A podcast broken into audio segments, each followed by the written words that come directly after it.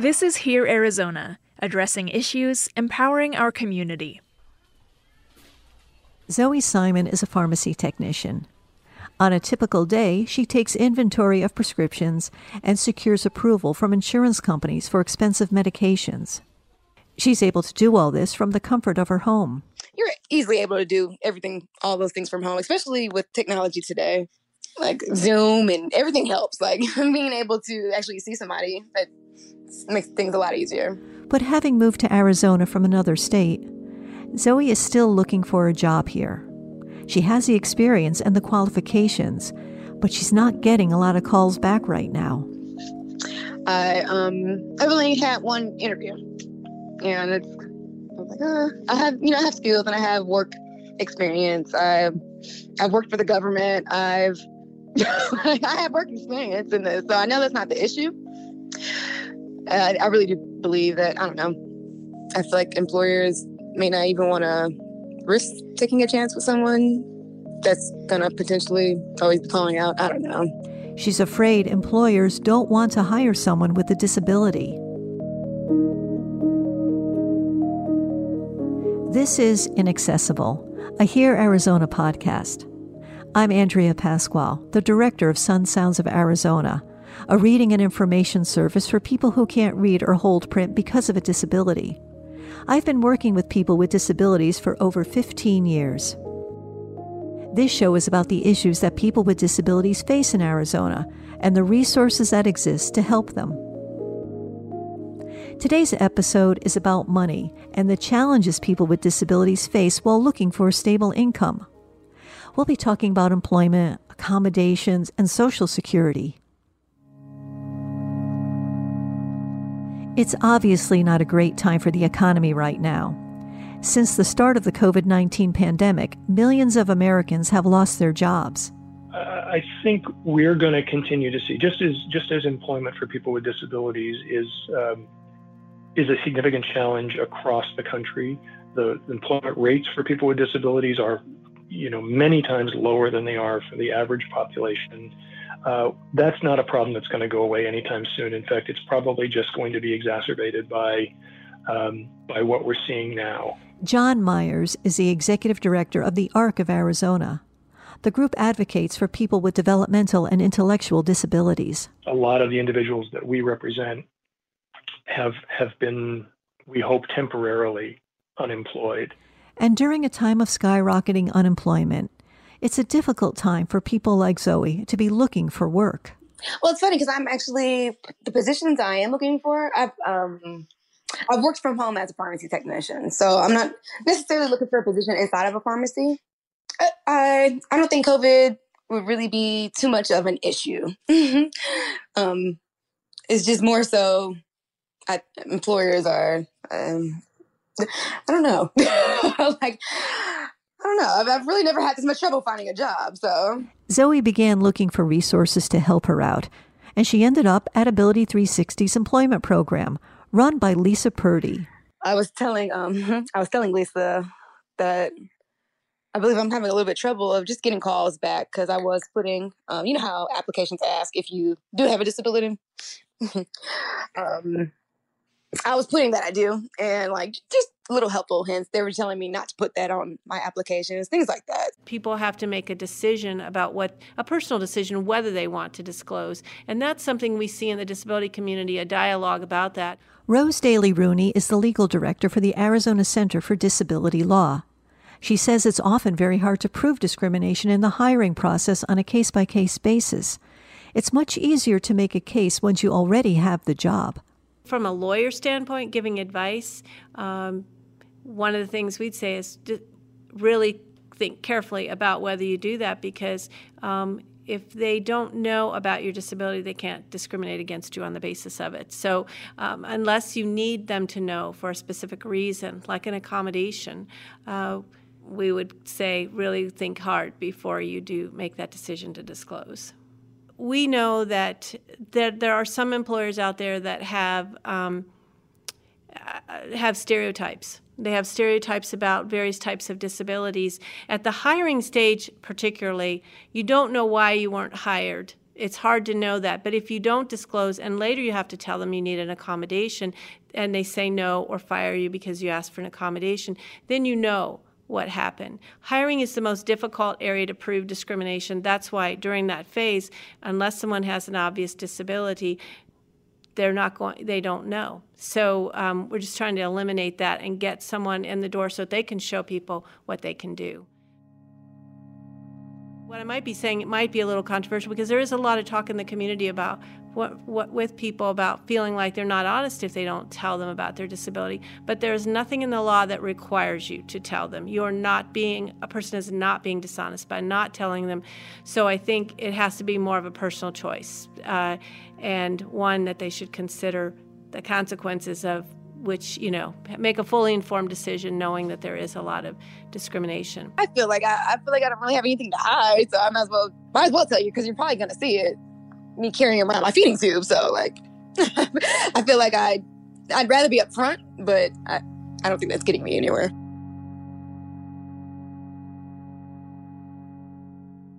In addition to having a higher rate of unemployment compared to able bodied people, people with disabilities are often more at risk from COVID 19. So if you can get a job, you might be in a dangerous situation. Here's John Myers again. Um, I know of several examples where people uh, with uh, an intellectual or developmental disability work in a grocery store, a Fry's or an Albertsons or a Safeway, and are still working. You asked the question, is there a danger to them? There is absolutely a danger to them. They are at least as susceptible as anyone else, and often more so because so many people with IDD have co-occurring health conditions, and and those kind of you know span the entire range of, of, of, what health conditions could be, but you know they could suffer from a heart condition or they, they, they could have respiratory conditions, things like that. So their exposure to the general population puts them at even greater risk than uh, than somebody without that co-occurring uh, condition. People around the U.S. in certain industries are facing this dilemma: go to work in person and risk contracting the virus, or refuse to work and risk not being able to put food on the table. Luckily, many industries have made the switch to remote work. They're requiring employees to work from home and Justin Yarborough is among them. He's an accessibility specialist here at Rio Salado College. Most of my work uh, consists of going through our online materials for courses and working to ensure that those are accessible to all our students with disabilities. For him, the switch to remote working saved an incredible amount of time each day, cutting down hours spent on long paratransit trips and he thinks the speed at which offices around the country transition to work from home is telling. What what COVID has shown for a lot of people is especially especially disabled people who maybe needed an accommodation in the past to be able to work from home, but companies have thought, well, we can't do that for one reason or another. Working from home has become so prevalent now it's going to be a lot harder for companies to say, we can't do that. We can't make that work. It's going to, I, I feel like it's something that could potentially open up employment for disabled people. Sometimes we, we say here at Ability 360 that there's no better time to have a disability in history than today because the technology has advanced so far from years past. Daryl Christensen is the head of community integration at Ability 360.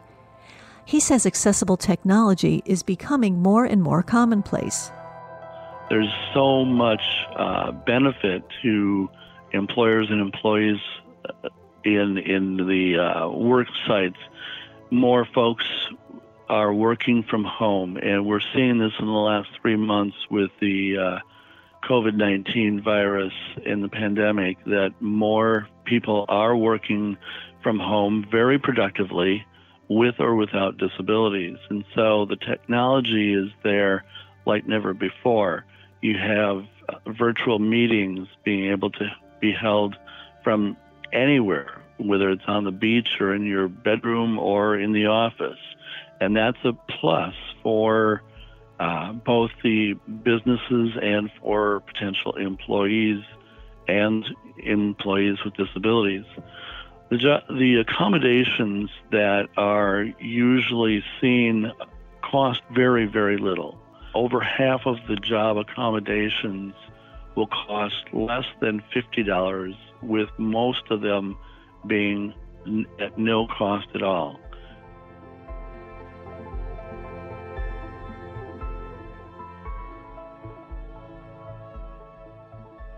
But not everyone will be able to find work, at least not right away. Some people with disabilities have the option to apply for Social Security benefits, but that's often a convoluted legal process. I know the first time I actually filed for disabilities, I got um, I got denied, which I'm pretty sure most people do. So um, I actually hired a lawyer, and they were very helpful. Actually, I gave them all my medical paperwork, and they got approved very quickly. So they take off 25% of what you get back of your back pay. So um, once they reviewed my case, I guess they figured it was something they could win. So, folks who um, may be applying for Social Security benefits or uh, Social Security uh, SSI or Social Security Disability SSDI, um, I would say that 99% of the time, someone applying for benefits is going to be denied.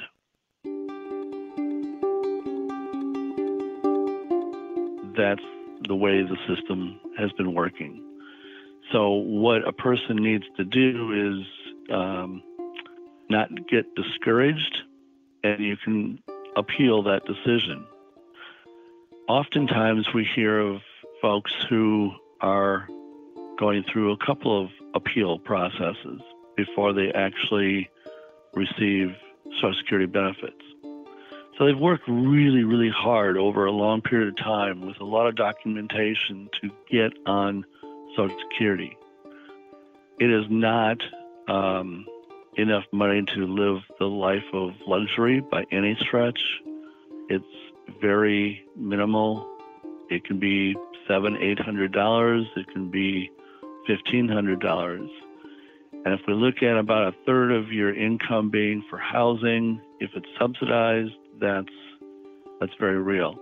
But once you get on Social Security, then to think about going back to work is sometimes not even in the picture because they've worked so hard to get these minimal amount of benefits that they don't want to lose them. But our job is to educate consumers that by going back to work, you will in fact reduce your Social Security amount. However, your income from the job will more than offset that, and your household income goes up, even though your benefit amounts go down. So, to educate folks that that's the case, where they've you know worked so hard with the appeal process after appeal process to get any type of benefit, um, we really our job is to educate folks that it's uh, cost benefit to go back to work. The idea of losing government benefits is still a very real concern for Marcos Castillo, a disability advocate we've spoken to throughout this series. But he's not thinking about rejoining the workforce. So I've been with my girlfriend going on 16 years now. And I say girlfriend because I can't call her my wife. Legally, I can't call her my wife because the US government has made it so that if I marry her, her income will make it so that I will not be able to um, to have the services so that I can live. It it's pretty hard, just in the part that even I mean, Oh, we would have been married I think a long time ago. We've been together for I think 16 years, 17 years, and we would have done the marriage thing, but I don't like it because we have to think not about the wedding or if we get married. It's more of a financial if i if we get married will my income start affecting his insurance whatever that you know if it will cut or not? Marcos receives medical insurance through his disability benefits and he's worried that marrying Nina Lopez would be a death sentence. According to the National Council on Independent Living, people with disabilities often choose not to marry in order to keep their benefits. The combined assets of Marcos and Nina would make Marcos ineligible for Social Security. Whenever we talk about marriage equality, right, we always talk about one man trying to marry another man or a woman trying to marry another one. Like that's what we're focused on. And it's a very important conversation to have. But like anything else, people with disabilities are left out. So we talk about generational wealth. Well, how are you going to get generational wealth if you can't use the tax exemption that has been put forward by the government, which is marriage? Marriage is a tax exemption. You pay less taxes and you get more benefits if you're married. Well, who needs to pay less taxes and get more benefits than a person living below the poverty line? All right, so I joke and I say that oh, I haven't married my girlfriend of 16 years, who I have three kids with, because uh, because she hasn't asked me yet. But that's not the truth. I've asked her plenty of times, but she doesn't want to see me essentially die because I married her. Right? Um, you know, we've long ago convinced ourselves that we don't need to be married.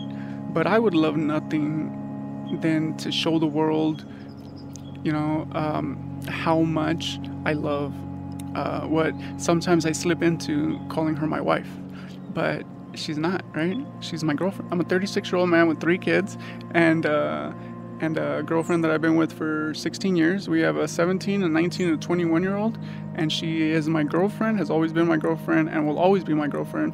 But the way that things are now, um, uh, she will never be my wife. Marcos and Nina's only option right now is to wait and hold off on marriage until the U.S. government changes the system.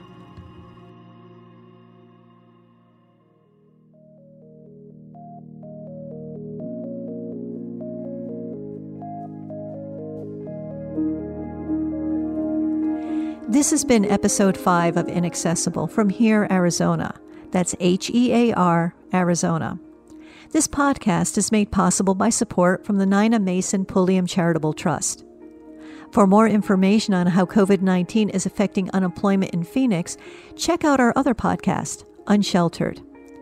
Please tell all your friends to check us out. They can search for Hear Arizona or Inaccessible on their favorite podcast listening app Apple Podcast, Stitcher, NPR One, Spotify, and since our goal is to help empower our community, we want you to be part of the conversation.